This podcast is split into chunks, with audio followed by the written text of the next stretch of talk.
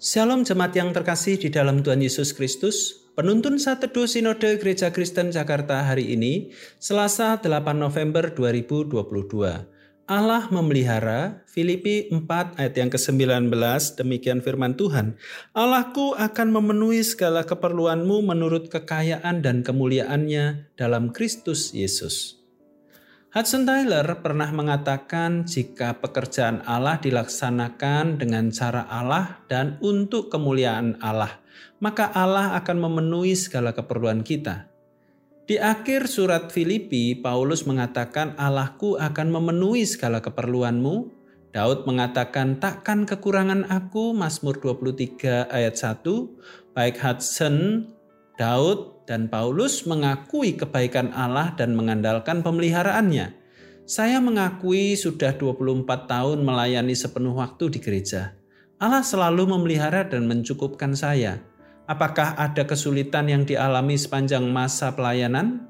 Ada banyak kesulitan yang harus dialami, tetapi di balik kesulitan yang terjadi banyak anugerah dan berkat yang telah Tuhan sediakan bagi saya. Allah adalah pencipta yang bertanggung jawab memelihara ciptaannya. Pertama, dalam hal pelestarian, ia secara terus-menerus menopang, menjaga, dan merawat segala sesuatu yang telah diciptakannya. Kedua, dalam hal kerjasama, Allah yang berdaulat berkuasa untuk menggerakkan seluruh hati dan perbuatan manusia.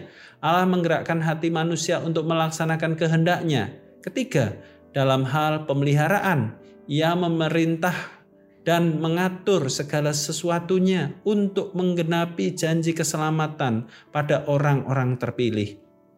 Paulus menutup suratnya mengatakan, "Allahku akan memenuhi segala keperluanmu menurut kekayaan dan kemuliaan dalam Kristus Yesus." Ucapan berkat ini ia sampaikan setelah menerima kiriman dari jemaat melalui Epafroditus.